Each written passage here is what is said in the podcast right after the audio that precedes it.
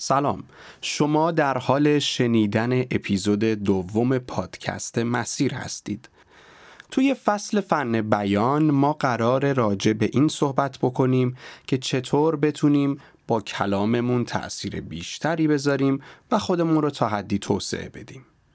قرار توی هر قسمت راجع به دو تا از اصول پایه فن بیان صحبت بکنیم به این منظور که بتونیم بیان خودمون رو در راستای صحبت کردن، خانش و یا خوندن قوی تر کنیم. توی قسمت اول راجع به تلفظ صحیح حروف صحبت کردیم و شمرده و کنترل شده گفتن. توی این قسمت به عنوان اولین موضوع قرار راجع به چیزی صحبت بکنیم که هم در فن بیان برای ما بسیار مهمه هم توی زندگی شخصی. و اون چیزی نیست به جز تنفس اصولی. ببینید نفسگیری اصولی ما انسان ها از ابتدا اینطور بوده که ما وقتی با بینی دم رو میکشیدیم داخل شکممون میومد جلو شکممون باد می‌کرد. و نفس رو که نگه می داشتیم بعد چند سنه که می‌خواستیم نفس رو خالی بکنیم شکممون به داخل می‌رفت.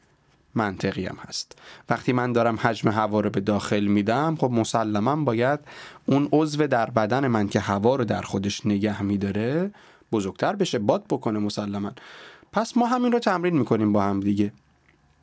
ما انسان ها در طول گذر زمان در طول این سالها به خاطر حالا تنفس غلطی که کردیم به خاطر روش های اشتباهی که باهاش زندگی می‌کردیم و چیزهایی از این قبیل که حالا خیلی روش دقیق نمی‌خوایم بشیم تنفس اصلی خودمون رو تا حدی فراموش کردیم و ازش فاصله گرفتیم.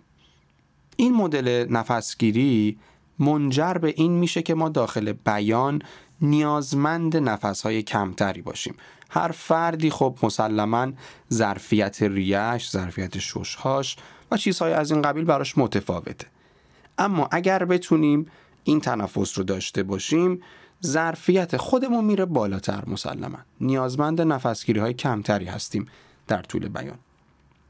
جدای از این قضیه روی صدا تاثیرات مثبت خیلی زیادی می‌ذاره. صدای شما حجم بیشتری خواهد داشت و تاثیرگذاری قوی تری می‌خواد. جدای از مسائل صدا روی سلامتی بدن هم تاثیرات خیلی مهمی داره به خاطر اینکه تنفس اصلی ما اون هست و حجم هوای بیشتری رو وارد می‌کنیم. پس این رو اگر سعی بکنیم روزی ده دقیقه 20 دقیقه یا تا نیم ساعت و یک ساعت که خیلی عالی هست انجام بدیم منجر به این میشه که ما کم کم حجم ریه هامون هم افزایش پیدا می‌کنه و خیلی مسئله نخواهیم داشت توی نفسگیری.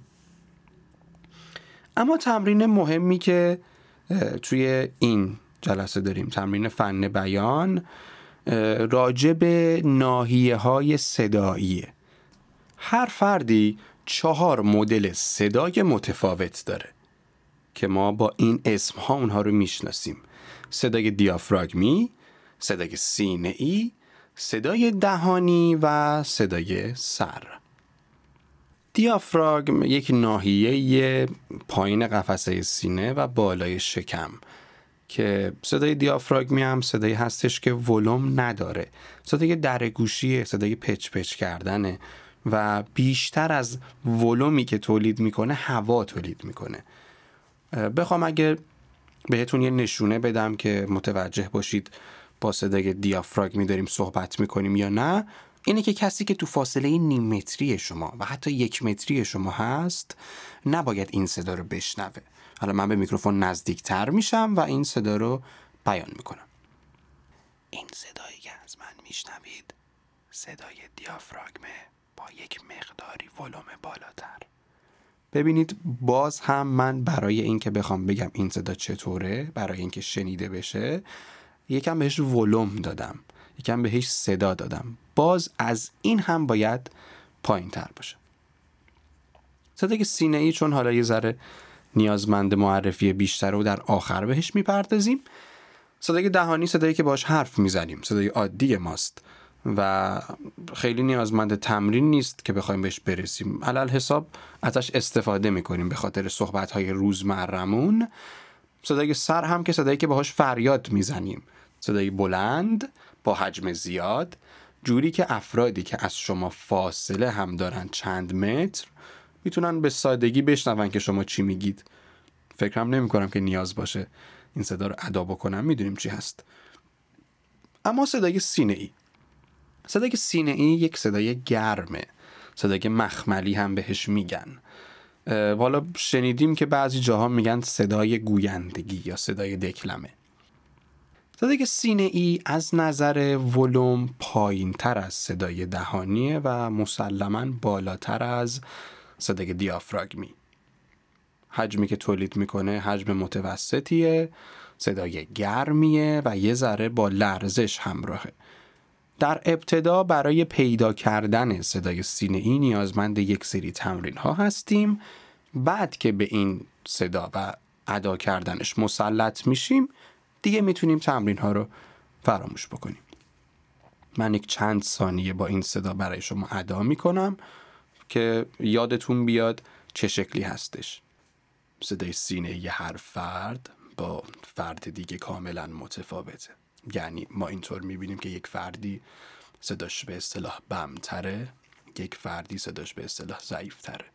ولی خب با تمرین هر فردی می‌تونه به صدای سینه خودش دست پیدا بکنه و اون رو حالا تغییر بده. این صدای سینه ایه که البته من چون یک سره دارم کل این پادکست رو ضبط می‌کنم یه ذره ممکنم هست به هنجرم فشار وارد بشه که خیلی خوب ادا نکرده باشم عذرخواهی می‌کنم اگر اینطور بوده.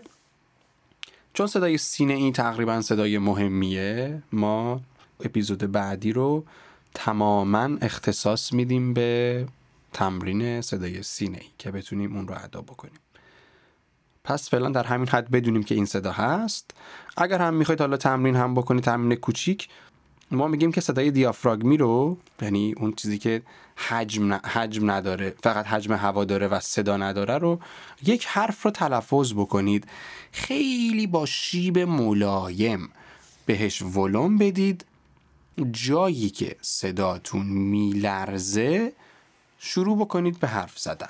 اون میشه نقطه آغازین اصطلاحا صدای سینه ای من خودم با حرف آ تمرین می‌کنم چون باش راحت ترم.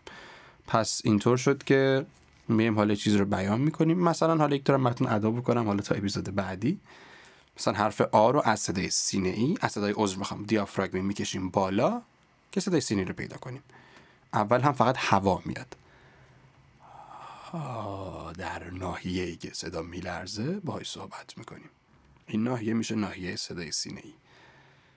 حالا تو قسمت بعدی هم کامل بهش می‌پردازیم که چی هست و چطور هست و چطور باید بهش تسلط قوی تری داشته باشیم. اما یک موضوع دیگه که برای آموزش امروز داریم موضوع تغییر لحنه. ببینید یکی از چیزهایی که بسیار تفاوت ایجاد می‌کنه بین کسی که فن بیان کار کرده با کسی که نمی‌دونه فن بیان چیه همین تغییر لحن است.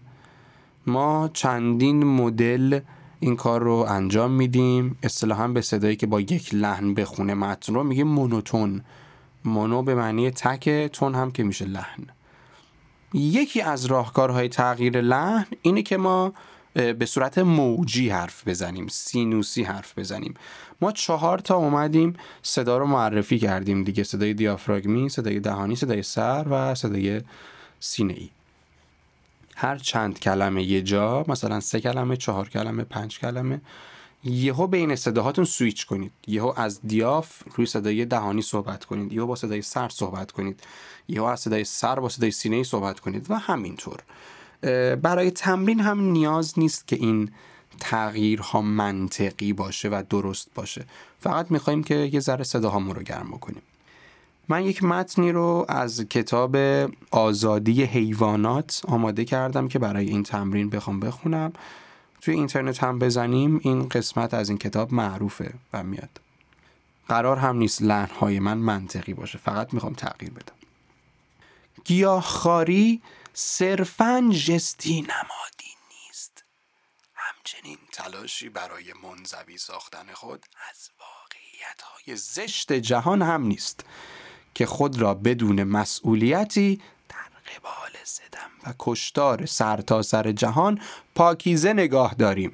گیاه خاری گامی علمی و کارآمد است که با انتخاب آن می‌توان هم به کشتن حیوانات خاتمه داد و هم به وارد ساختن رنج به آنها. ببینید اصلا یه سری جاهاش به نظر مسخره میومد یعنی مشخص بود که نباید با این حالت خونده بشه. ولی ما فقط می‌خواستیم که این تمرین رو انجام بدیم به این دلیل که کم کم عادت بکنیم به تغییر لحن. و یادمون نره که هر چند کلمه یک بار باید لحنمون رو تغییر بدیم. دلیل این کار چیه؟ دلیل این کار اینه. ببینید خیلی ها صدای زیبایی دارن. ولی وقتی یک فایلی یک دکلمه ای یک شعری متنی ازشون گوش می‌کنیم خسته میشیم حوصلمون سر میره. یعنی وقتی پلی میشه میگیم واو چه صدایی داره چقدر زیباست. ولی بعد ده ثانیه ببینیم که دیگه اصلا حوصله سربر میشه. دلیلش اینه که خب یک صدای زیبا تا چند ثانیه نهایت تا 20 ثانیه می‌تونه شما رو سرگرم نگه داره. بعد از اون این لحنه که تاثیر می‌ذاره. یعنی توی فن بیان توی خانش توی گویندگی حتی لحن رو میگن از خود صدا هم مهمتره. این تمرین هایی بود که توی این اپیزود قرار بود با هم دیگه کار بکنیم. اپیزود بعدی ما راجع به صدای سینه خواهد بود. از دست ندید این اپیزود رو و اگر هم دیدید که خب با یک سری تمرین ها نرسیدید به این صداها ناامید نشید. به هر حال زمان نیاز داره ما میگیم فرد بین یک ماه تا دو ماه باید حداقل زمان بذاره تا یک تسلط نسبی به اینها به دست بیاره. تا اپیزود بعدی براتون آرزوی موفقیت و شادمانی می‌کنم.